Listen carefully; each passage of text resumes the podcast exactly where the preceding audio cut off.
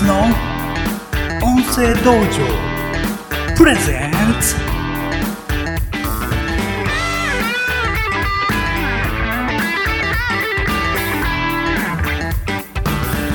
ゴリアスの極め尽くします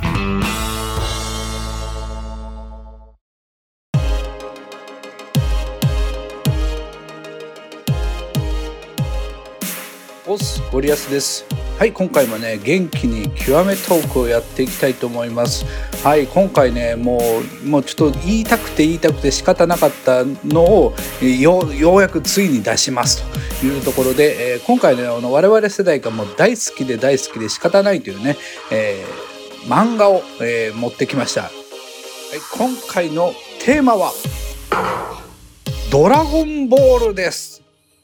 えなんで今更ドラゴンボールなのって思うかもしれませんがいま、未だにですね私がね大好きな漫画といえばねドラゴンボールもうもう間違いない1位ですよね。不動の1位。面白い楽しい、えー、だに興奮するというね、えー最高の漫画でございます。その中でもねなぜ私がねそこまでドラゴンボールが好きなのか、えーどの辺が好きで誰が好きなのかまでねしっかり話していきたいと思いますのでよろしくお願いします。というところで極めトークの始まりです。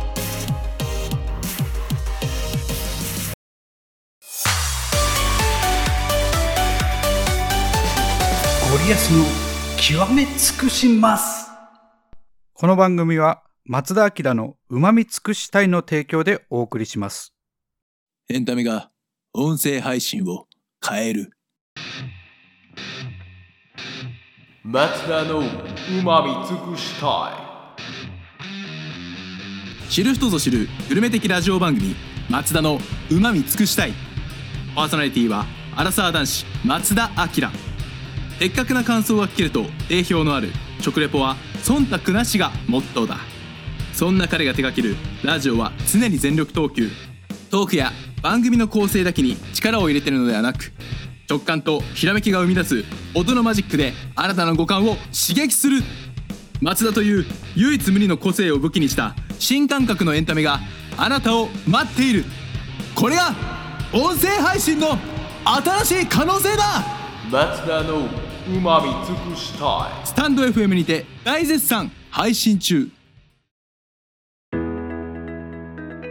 はいそれでは極めトーク始めてまいりたいと思います。えまずですねドラゴンボールとの出会いですよね。まあやっぱりあのうちはですねあの雑誌を買ってはいけないっていうねルールがあったので、えー実はジャンプを家になかったたんですね。だから読むことができなかったんです。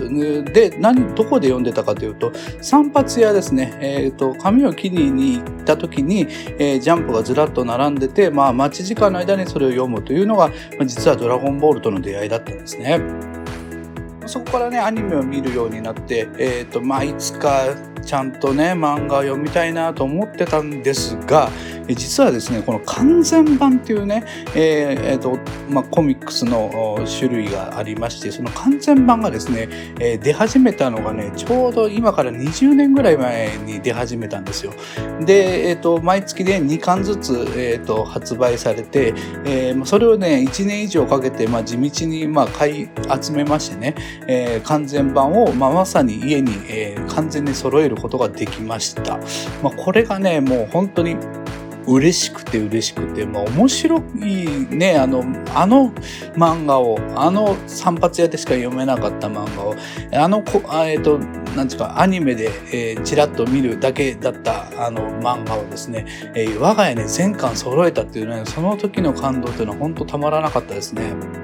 まあ、長い長いドラゴンボールの歴史の中で、私がね、最も好きなストーリーはね、ズバリナメック星編なんですね。まあ、ありきたりかもしれませんけども、好きなものはもう仕方ないですよね。えーまあ、一度ね、こう、絶望というか、地球の戦士がほぼ全滅と、えー悟空も死んじゃうみたいなところからですね、えーまあ、その、わずかの希望を、まあ、その、ナメック星にあるドラゴンボールにかけるというね、えーそういうところからですね、まあ、その、横島な、こう、悪巧みをですね、えーで、まあ、ナメック星を攻略しようとしているフリーザ一味が出てくるわけですね。で、そのフリーザに惑星を滅ぼされたっていうね、えーベジータとのこの、うんまあ、反目があるわけですね。この敵同士の三者の思惑がですね、えー非常にこう交錯していくわけです。こうナメック星ではですね、本当知恵とそして力がね、ぶつかり合うというね、とてもとても、えーまあ、あの、興奮するような仕組みになってるんですよね。で、それでいて、そのバックグラウンドですね、徐々に徐々に存在感が出てくるのが、こう、伝説のスーパーサイヤ人というね、えーまあ、を巡るサスペンスなんですよね。そして、まあ、フリーザが、ついに、まあ、本当の姿を表してですね、まあ、到底、その小賢しいね、テクニックではもう何ともならないというところから、あの、ついに、まあ、その、ベジータもね、死んでしまうわけです。で、その圧倒的な強さが、まあ、を、こう、振りかざすフリーザがいたがゆえに、伝説のスーパーサイヤ人が覚醒するというね、えーもう、もう星ごと消し飛んでしまうほどの、まあ、戦いが行われるということなんですね。まあ、そしてまあ、フリーザとスーパーサイヤ人である悟空もですね、えー宇宙の木図となって消えてしまうというね、壮絶な最後を迎えるわけです。もうね、もうこ、これを言ってるだけでももう興奮してくるし、とても面白い話だなと思うわけです。でですね、えっと、私の一番好きなキャラクターはね、えベジータです。えーまあ、すごく最初登場した時ね、すごく悪人面というかね、すごく悪い、えー印象だったんですが、えーまあ、とてもね、誇り高くて、うん、しかもこう、ニヒルというかね、でいて、まあ、行動力があるんですね。王子様なんですけど、まあ、めちゃめちゃ、えー行動力があって、えー強さに対してはね、めちゃめちゃ純粋な、まあ、その、思いを持ってるんですよね。で、彼ほどですね、作中でこう、成長して変貌を遂げた人物はいないんじゃないかなと私は思っているわけです。えーベジータ登場以降の物語っていうのは、まあ、要約するとですね、こう、残虐非道で自己中心的だった、そのベジータが、他を頼み、他を助け、他を認めるようになるまでのストーリーなんじゃないかなと、こういうふうに思うわけです。えー第三形態のね、えーフリーザに手も足も出さずにですね、殺されてしまって、こう涙を流して、悟空にですよ。だって悟空嫌いな、ね、カカレットが一番嫌いなのに、その悟空に仇討ちを頼む姿もあるわけです。そして、えー息子トランクスがですね、セルに殺されるのを見てですね、激高して、えーまあ、勝てぬって分かってるのに、えーその戦いに挑んでいくわけですよね。で、また、また、えーバビディのね、魔術にわざとかかってですね、えーしかも意志を曲げないっていう。従わないんですよね。えーで、あくまで悟空との決着を望んだというね、経緯があるわけです。もうね、こういかにもこう人間的な己の存在意義を正すようなですね、葛藤、葛藤だらけなんですね。葛藤を繰り広げた挙句、そして家族を守るために自爆を選ぶんですね。もうそういう潔い、こう、なんていうか姿があるわけです。さらにさらにですよ。最後にあれほどこだわってた最強の自負とプライドを捨てて、ライバルであるカカロット、悟空に対して、なんと、お前がナンバーワンだと称賛するに至るわけでございます。えーベジータファンとしてはですね、こう無意識にベジータ目線で作品をこう読んでしまうわけなんですけど、もういつもこう期待をね、期待を一身に受けて、しかもその期待にちゃんと応えてくれるっていう悟空よりも、人間的にというかね、人格的にこう未熟で未完成で成長過程であるがゆえに、こう不器用で、時にこう歯がゆいね、彼の言動を、こう、それでも応援しながら見つめているっていうね、えーまあそういうこう良さがベジータにはあるわけです。ブルマがね、ある時こう言いました。ああ見えていいところもあるのよ、多分。というね、えーこの発言にですね、もう、もう、ベジータの全てが入ってるんですよね。えーすごくそこに共感しています。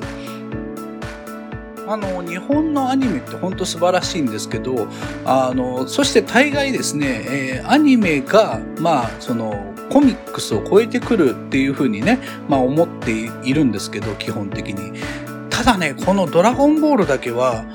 アニメが、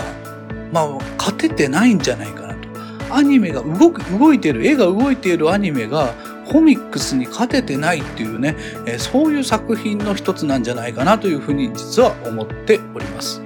それぐらいね、えーとまあ、それは鳥山明がまあすごいってことなんですけど、えーまあ、本当に、えーこれはね一気読みする価値があるんですね。もう多分3日未満かかると思うんですけど、えー一気読みしてみていただければなというふうに思います。というところで今回の「極め尽くします」ドラゴンボールの凄さはもう完全にですね、絵です。絵の力です。もうこれをね、あの、かっこよさをぜひ、ぜひぜひ、えーコミックスで堪能してください。はい。というところでエンディングトーク行ってまいりましょう。ゴ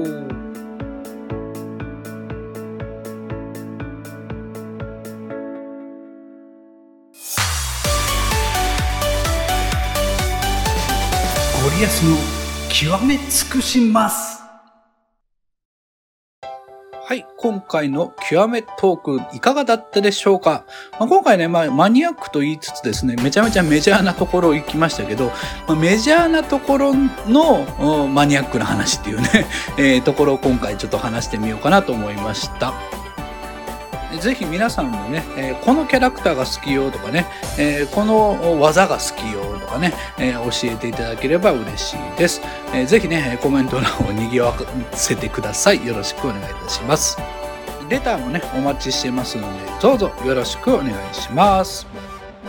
ゴリアスの極めトークが皆様の生活の彩りになれば幸いです。